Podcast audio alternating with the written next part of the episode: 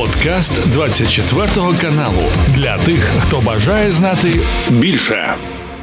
Міністр оборони РФ Шойгу, якому Путін давав час до 1 жовтня, щоб зупинити український наступ, сьогодні, от е, нараду влаштував в своєму відомстві і узявся там розказувати, що має він план цієї так званої СВО аж до 2025 року. Ну а це те саме так зване СВО, де було взять Київ за три дня. Чергова неймовірна спецоперація СБУ навели Хаймарс на штаб окупантів, саме коли там нарада відбувалася. І восьмеро російських офіцерів тепер двохсоті, а семеро трьохсоті. Погодьтеся, неймовірна в нас і розвідка, і артилерісти також неймовірні. Росіяни так реготали від санкцій, що не помітили, як в них той їхній доширак скінчився. В нас це мівіна. Адже виявляється, що через санкції вони не спроможні тепер той доширак в себе виробляти. Тобто, бачите, не можна говорити, що санкції не працюють. Більш докладно про все це маємо можливість просто зараз е, поговорити з політологом Андрій Вігірінський на зв'язку зі студією. Пане Андрію, радий вас вітати. Слава Україні! Слава героям, вітаю Артем. Е, пане Андрію, міністр оборони Шойгу нараду сьогодні свого відомства збирав, і там він оприлюднив плани Росії воювати аж до 2025 року. І допоможіть мені з цим розібратися. От з одного боку, е, я міг би потішитися, знаєте, що мовляв, а де ж оці ваші плани взять Київ за три дня? Як так, що тепер цього бліцкрігу у вас? Е, не сталося. Але з іншого боку, я все таки розумію, що ймовірніше за все, да, вони вчаться на своїх помилках, вони визнають їх, вони готові міняти цю свою стратегію, і вони готові з нами. Е, грати вдовгу, так би мовити, і от допоможіть мені зрозуміти, наскільки в Кремля може вийти цей план, наскільки це може спрацювати, да перевести Росію е, на військові рейки, дочекатися, коли Захід втомиться нас е, підтримувати. Чи може це в Путіна спрацювати? Давайте для чіткості по е, з приводу 25-го року мова йшла про систему переозброєння. і систему переозброєння, в тому числі, ну скажімо, системне виробництво е, тих озброєнь, м, про які власне вів мову Шигу, воно і передбачає переведення на військові рейки.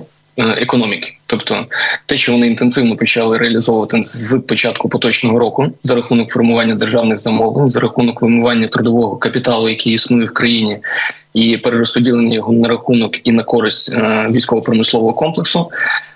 Вони вважають, що цілі пов'язані з максимальними потужностями виробництва тих систем озброєнь, яких сьогодні які сьогодні вибувають. Да, і які вичерпуються, буде досягнуто до 2025 року.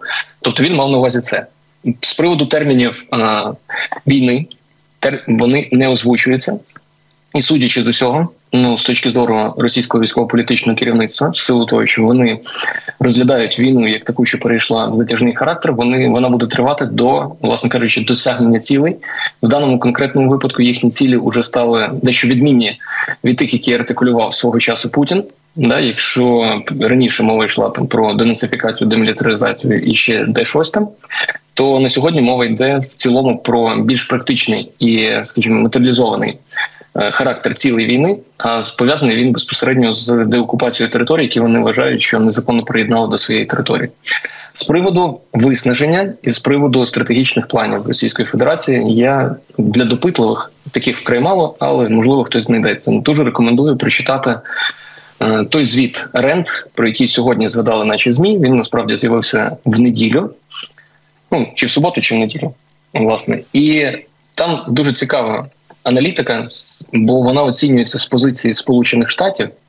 З позиції Сполучених Штатів і союзників Сполучених Штатів, якраз з точки зору оцінки помилок, які допустив Путін на початку планування війни і вторгнення в Україну, з огляду на ці помилки вони роблять прогнози з приводу того, е, яким чином розвиватиметься характер бойових дій на території України саме з позиції Кремля і його суб'єктивного сприйняття світу. Ну м'яко кажучи, не дуже приємно чтиво, і скажімо, вони розглядають момент, що Російська Федерація станом на сьогодні має можливість здійснити ескалацію як по горизонталі, так і по вертикалі. По вертикалі мова йде, допустимо, про приклади, які ми з вами вже частково пережили, і потенційно будемо переживати ще раз.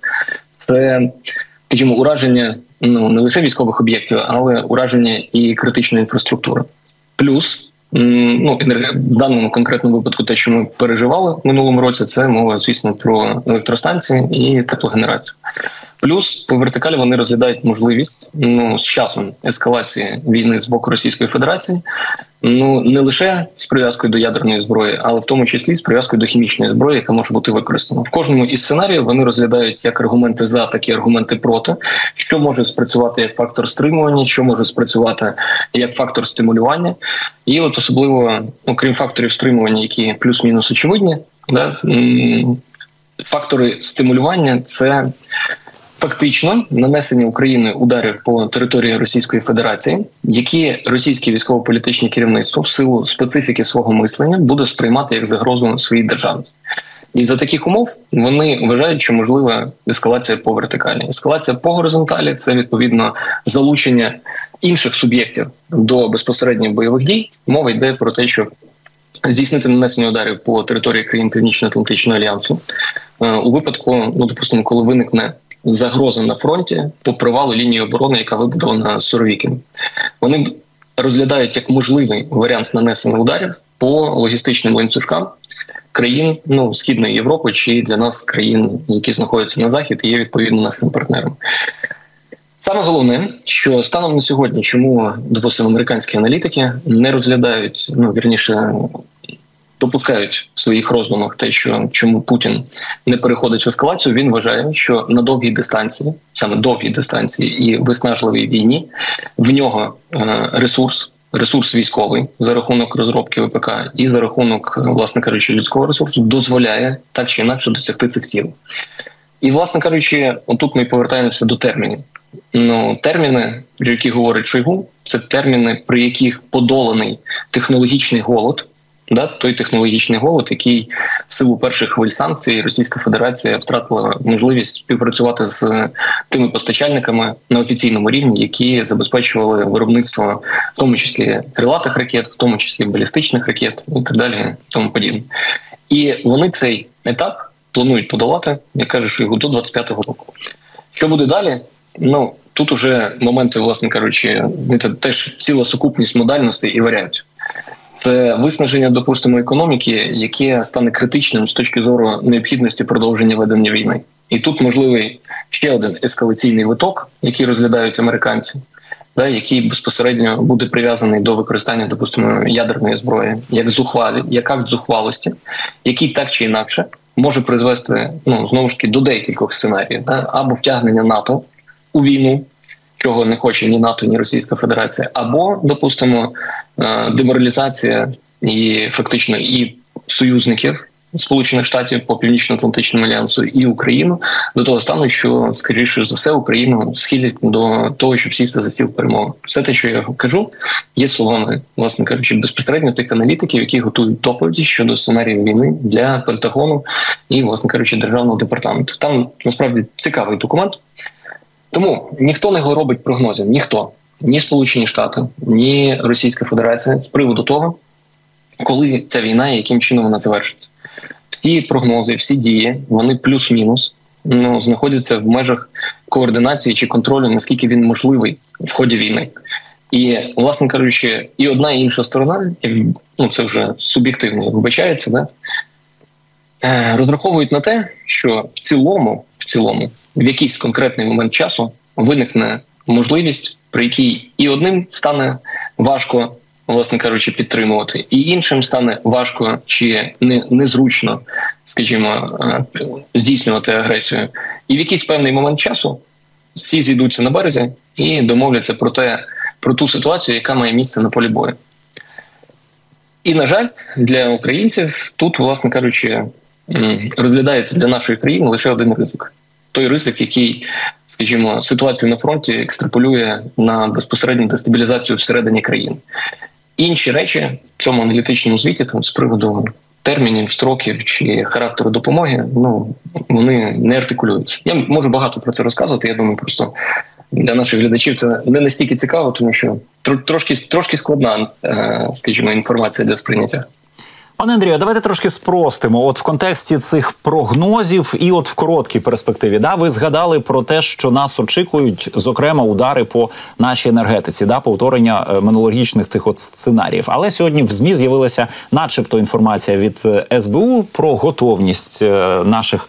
Е, спецпризначенців е, бити, начебто, дзеркально да по енергетиці російській. От на вашу думку, наскільки ймовірний цей сценарій, наскільки наші спецслужби на подібне на подібне підуть е, з огляду на те, да що говорили про те, що мовляв бити по цивільній енергетичній інфраструктурі це військовий злочин. От на вашу думку, чи можливе можливий такий такий сценарій, що ми дзеркально будемо бити у відповідь, або ж це лише там припущення, або ж ми в такий спосіб росіян намагаємося лякати. І як росіяни, у разі якщо ми подібне будемо робити, як росіяни те все будуть сприймати, як це будуть сприймати в Кремлі?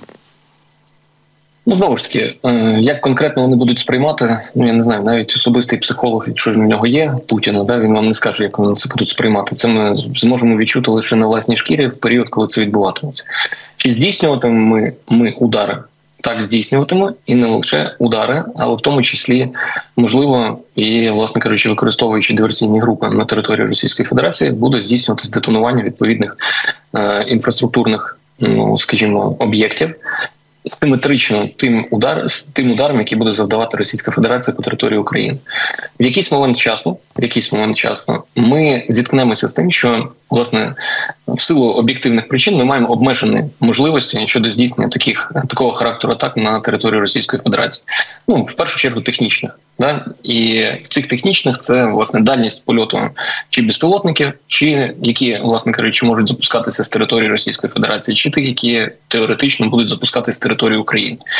Е, чи завдасть це критичної шкоди інфраструктурі Російської Федерації, такої, яка, власне кажучи, не вважатиметься ними прийнятною, да? тому що ну ми і зараз завдаємо ударів по території Російської Федерації по нафтобазам, по нафтопереробним якихось комплексам, логістичним центрам, це центрам з виробництва військової техніки, але до Поки що, поки що Російська Федерація не розглядає їх як той фактор, який а дестабілізує внутрішню ситуацію, ну саме військово-політичне керівництво. І тут це можна е, оцінювати з точки зору і характеру зворотніх дій, надзеркальних дій в напрямку завдання е, ударів ударів, як вони возмездя, да чи помсти по території України, так і власне кажучи, виходячи з цитат е, слів Путіна, які він озвучував, ну пам'ятаю, здається, на Петербурзькому економічному форумі, що Да, завдають удари, але вони, власне кажучи, ми не вважаємо, що вони шкодять нашим інтересам чи нашій державності.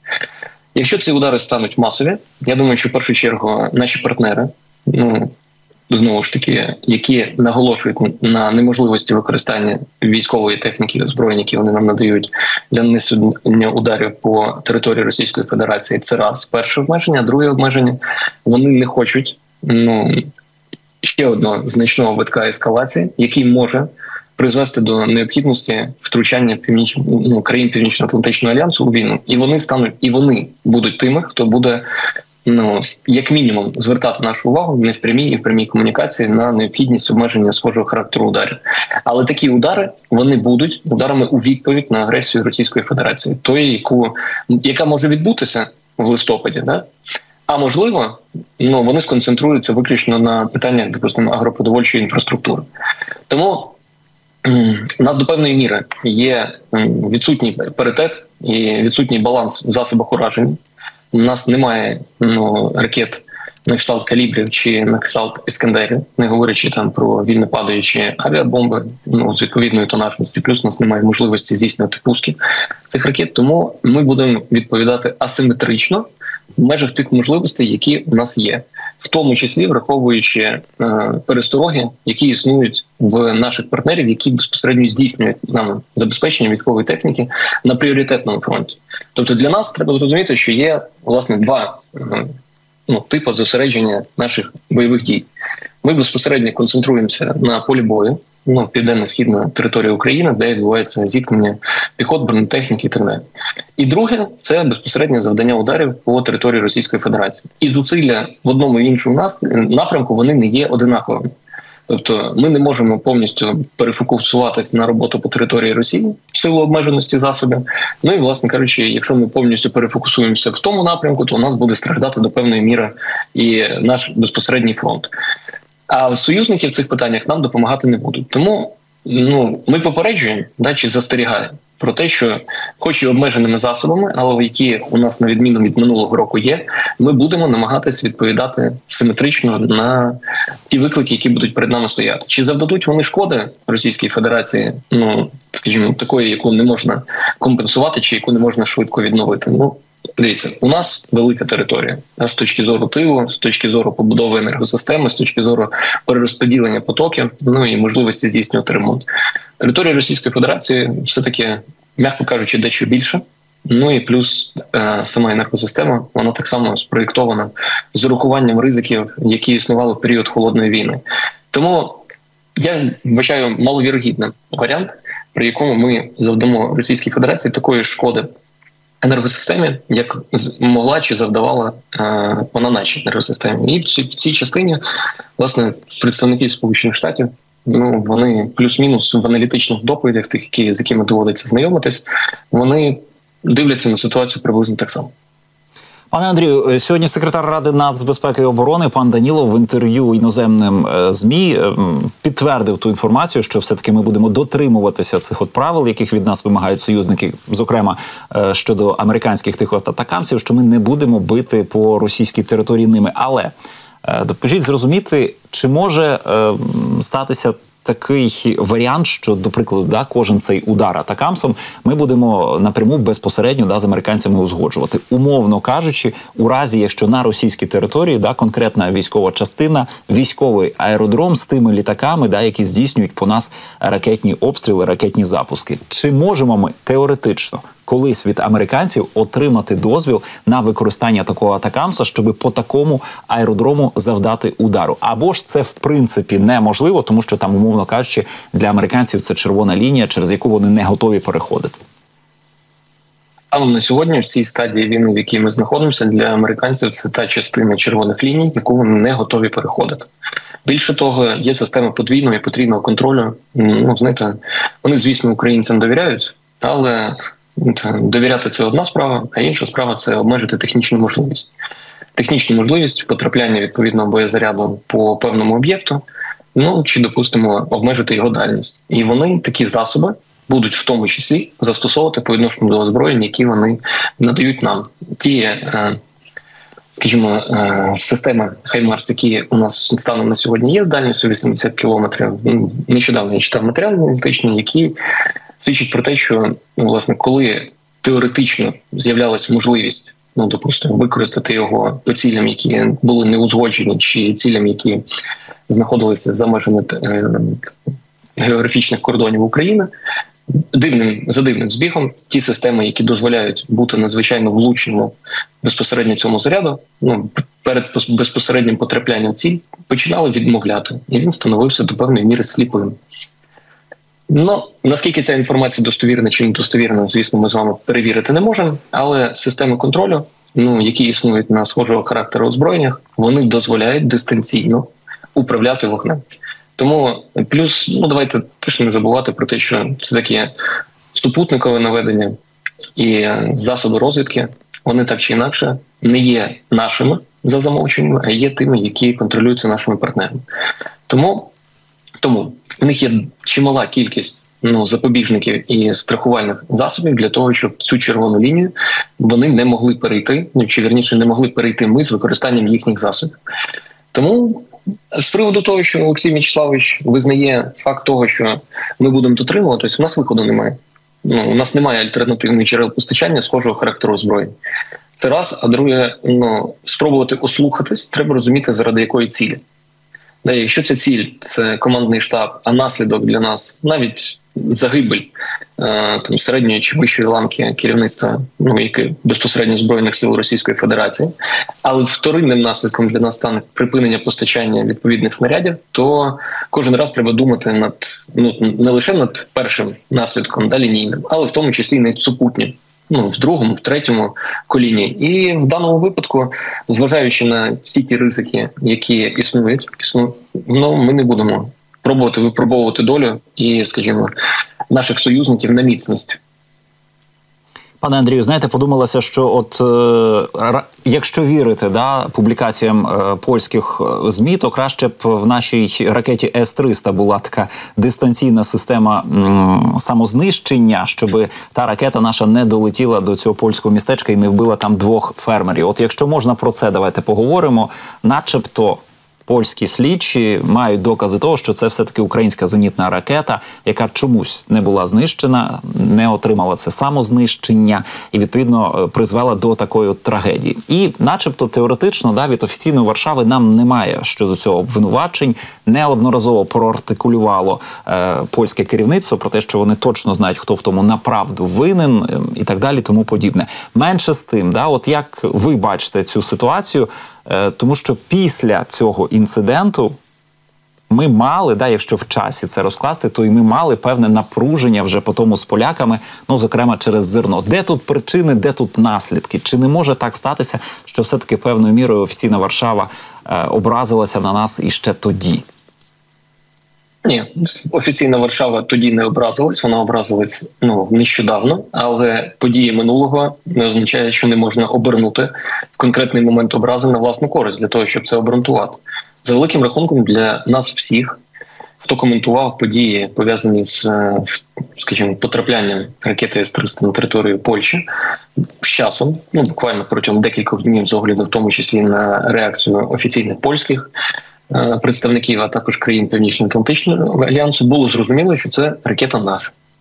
Да? Ну, Тобто ракета С-300 вона не має тої дальності польоту, яка б дозволила їй потрапити на територію Польщі. На той момент ми мали сумніви з приводу того, чи це С-300 ракета, чи це можливо якась крилата ракета, яка випадково летіла у Львіві, випадково потрапила на територію Польщі там і так далі. Тут в цьому сумніви були. Потім, коли ці сумніви були розвіяні, були названі номенклатури, то ну, відповідно стало зрозуміло, що це ніяка не крилата ракета з дальністю там під 500 чи під 1000 кілометрів. І цей, ну, ця ситуація була абсолютно повністю ну, вичерпана медійно і до неї не поверталися не було сенсу ні загострювати відносини, ні, скажімо, чи яким чином похитувати чи хитати цю ситуацію в медійній площині по відношенню як до громадян Польщі, так і по відношенню до громадян України, так і, власне кажучи, улити ну, воду на жорна російської пропаганди. Але сьогодні ми з вами знаходимося в ситуації, при якій дружба е, з народом Польщі у нас зберігається, дружба з між президентами зберігається, але відносини між країнами чомусь напружені. Да? Тобто іноді так буває, що між фізичними особами все гаразд, а між країнами якось так не зовсім. Ну і, власне кажучи, ну, підняття цієї теми в інформаційному полі, причому без фактів, да? тому що слідство ще триває. А на що може вийти слідство? На те, що е, Україна здійснювала пуск систем проти ракетної оборони і протиповітряної оборони. у відповідь на загрозу е, влучання крилатої ракети по території України чи по цивільному об'єкту і по інфраструктурі. А автоматика в ракеті не спрацювала і вона не самоліквідувалась. Ну так і до чого прийде слідство? Чорт забирай, таке трапляється ну цивільне слідство, чи ми будемо шукати винних осіб, чи думати про те, що а можливо це Україна спеціально пустила цю ракету. Ну ну не ми це Польща ж точно так не думає. Тому звісно, що з огляду на те, що інцидент був, слідство проводиться. Встановили тип ракети, встановили власне її приналежність. Які тут які тут далі кроки з розслідуванням? Тут і не може бути ніяких додаткових кроків пов'язаних з розслідуванням цього інциденту. Тому і інформація, знаєте, така. Ми тут, звісно, ще розслідуємо осіб, якихось винних не встановлюємо, то ви не можете їх встановити, тому що країна обороняється і у військовій техніці такі трапляються. Ми з вами це прекрасно і чудово розуміємо, і поляки це розуміють. Але негативний фон по відношенню до українців ну такі повідомлення формують. Що означає, чи штовхає нас до думки, що ті протиріччя, які виникли з прив'язкою до ну, скажімо, транзиту зернових, вони не є вичерпані. Ну а саме головне, що те, чого домагається станом на сьогодні, е, скажімо, і Польща, країни, е, ну, які є нашими сусідами, ну це те, щоб Україна відкликала свої, е, свою скаргу до світової організації торгівлі, і як мінімум, як мінімум, я не скажу, що попросила вибачення. Це буде трошки надмірно, але цілком вірогідно, що якоїсь заяви від нашого військово-політичного керівництва, яке гостро висловились на доволі потужній трибуні, якої є засідання Генасамблеї ООН, ну з претензіями по відношенню до Польщі, потребує паритетної чи адекватної да співмірної відповіді теж на якомусь офіційному заході. Ну не скажу, що покаянням да, і вибаченням, але як мінімум з якоюсь м'якою риторикою і визнанням певних ну, емоційних гойдалок під час висловлювання огульних слів по відношенню там до країни, яку очолює ну власне по відношенню до Польщі. Я думаю, що мова йде про це до того моменту, поки схожого характеру дії не будуть чинені.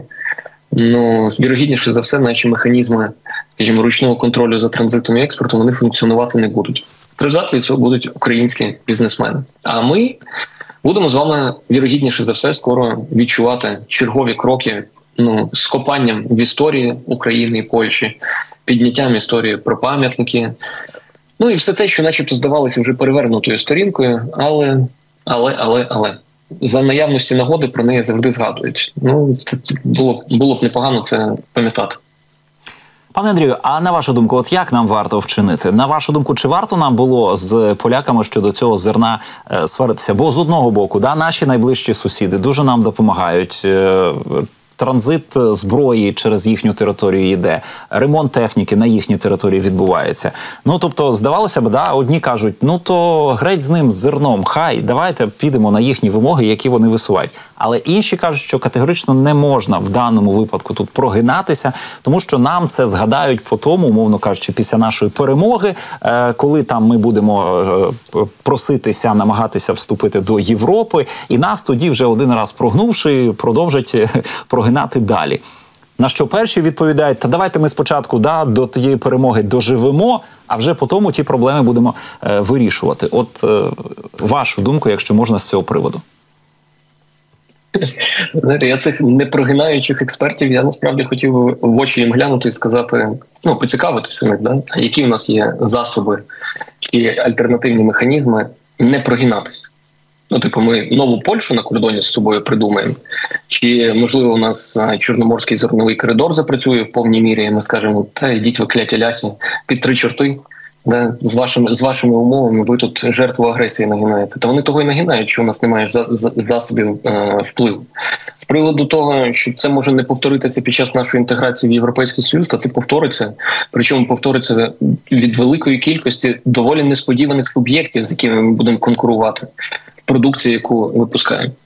І там згадається, там вірогідніше за все буде і потім і Іспанія, потім буде і Італія, і потім з'явиться ще крім Угорщини, і очевидно для нас Польщі з'явиться ще ціла кількість суб'єктів, які скажуть, що ні, ні, ви знаєте, і тут, будь ласка, прогніться і так. Ну а ніхто не обіцяв, що буде легко на шляху до євроінтеграції.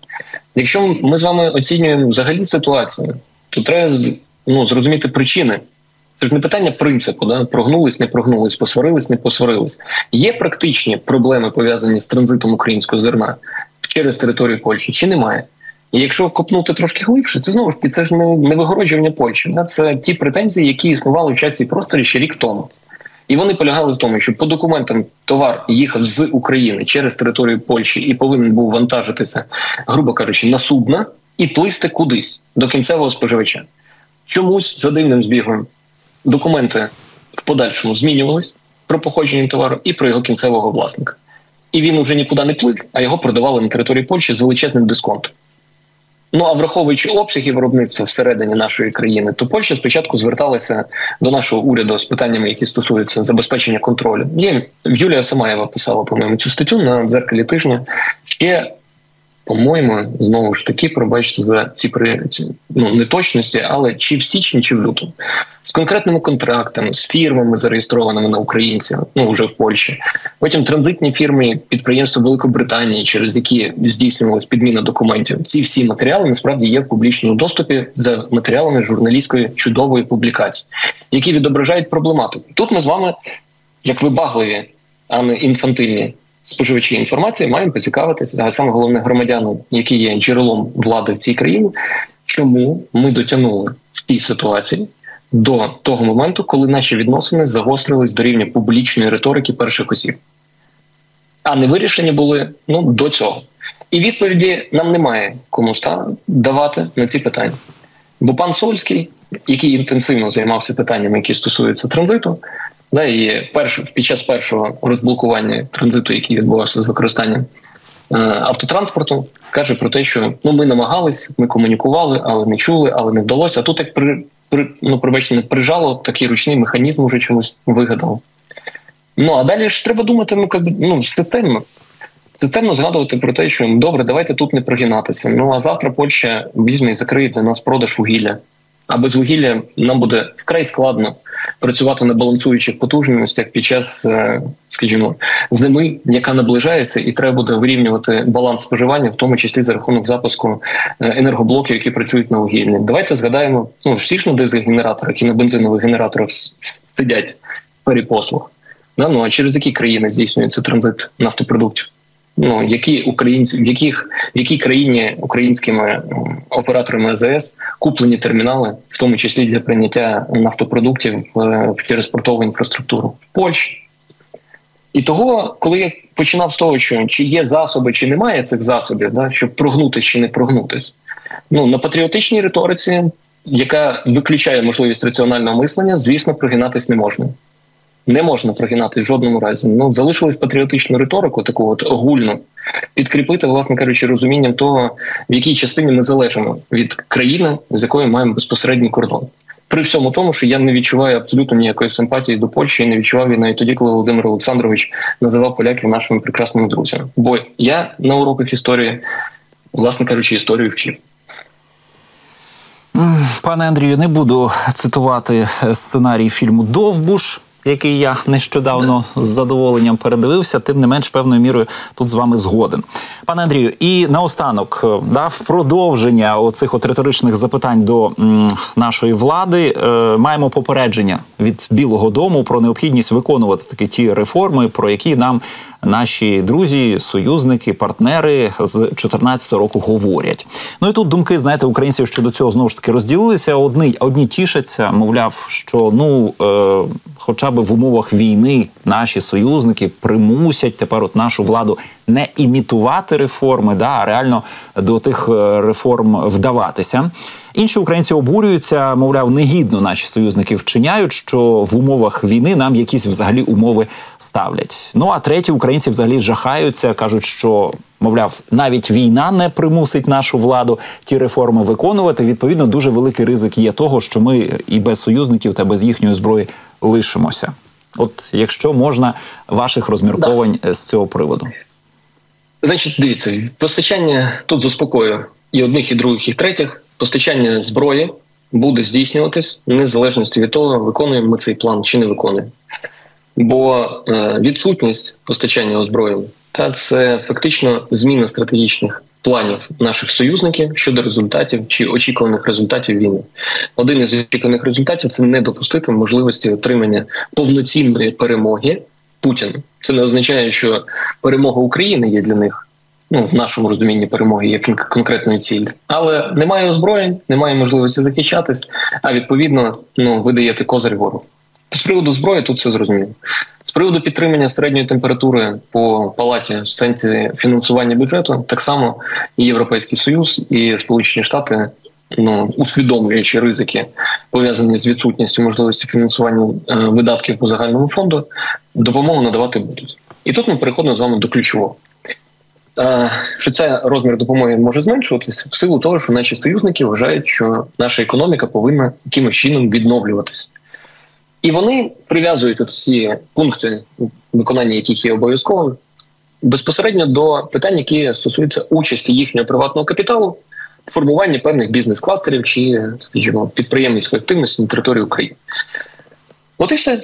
Тобто, ми хочемо інвесторів. Президент каже, інвестори. Президент зустрічався з представниками JP Morgan, Вони організували круглий стіл в Сполучених Штатах, розказали про те, скільки інвестицій. Ми проводимо постійні форуми щорічні по відновленню України, е, форум донорів. Ну колись був навіть законопроект, який стосувався, власне кажучи, розподілення коштів е, від тих, хто бажає відновити сектора економіки чи зайти в сектора економіки в Україні. Це все було. А нам кажуть, от все те, що ви плануєте, чи хочете з точки зору відновлення бізнесу, комерційної діяльності, не перерозподілення через державний бюджет там соціальної допомоги, а саме того, щоб до вас прийшли фінансові інвестиції, створіть умови. І от створюйте ці умови. І є тут чому обурюватись, з точки зору ну, поняття суверенітету, безперечно. Ну тут я можу вам абсолютно спокійно з наукової точки зору сказати, що має місце втручання питання, які віднесені виключно до компетенції ну влади всередині самої країни. Але з іншої сторони, обурюватись нічого, бо іншого середовища існування у нас немає. І апелювати до когось іншого, до якогось іншого полюсу, до якогось іншого центру, який зайде до нас з інвестиціями, ми теж не можемо, бо ми країна, яка знаходиться в стані війни. І вийти на ринок приватного капіталу ми теж не можемо. Все, що ми можемо в кращому випадку, це якщо на це держава наважиться, це кредитувати власний бізнес для того, щоб він мав можливість ну, формувати кластери виробництва за рахунок коштів, які, власне кажучи, він ну, може отримати через систему державних і комерційних банків всередині України. В нюансами українські суспільні настрої завжди будуть налаштовані на те, що український бізнес це є зло. Чому воно чому він є зло? Бо всі там олігархи. Бо якщо почнуться видавати кредити, ну 579 компаній, там Дітек, СКМ, Миронівський хлібокомбінат, чи ще комусь із тих, про кого ми знаємо, чи Каргіл, скажуть, о, олігархи домовились. Плюс це все буде підігрівати з цілим рядом змі з тезами про те, що ну це така страшилка. Ми будемо з нею жити довгих декілька, мабуть, десятиліть. Е, Ну ладно, не десятиліть, декілька років. Да, Про те, що ну, від різноманітних громадських організацій про те, що от дивіться, не прийняли закон, все, не буде танків. Абрамс не полетить, F-16 затримається. От буде затримка F-16. Кажуть, це через те, що не прийняли закон, який стосується антимонопольного комітету. І давайте створювати ото це збурення, збурення, збурення. Хоча причини можуть бути інші, вони будуть абсолютно інші. Але істина ж дуже просто звучить. Пам'ятаєте, наші партнери дали нам вказівку, да, ми її не виконали. Тому Враховуючи те, що системно чи раціонально мало хто осмислює інформацію, а широкий, на широкий загал виходять огульні слова про те, що не можна прогинатися. Знаєте, як бачите, як цікаво, з однієї сторони не можна прогинатися, з іншої сторони треба прогнутися. І що робити? Тут треба прогнутися, тут прогинатися не можна. Да? Отак і живемо в постійній боротьбі протилежностей в своїй голові, які чомусь і дивним чином уживаються. Пане Андрію, але дякую, що знайшли час поспілкуватися. Дякую, що поділилися власними дякую. роздумами щодо цього. Дякую за ваші відповіді, пояснення і аналітику. Політолог Андрій Вігірінський був на зв'язку зі студією 24. Це був подкаст для тих, хто бажає знати більше. Підписуйся на 24 канал у Spotify, Apple Podcast і Google Podcast.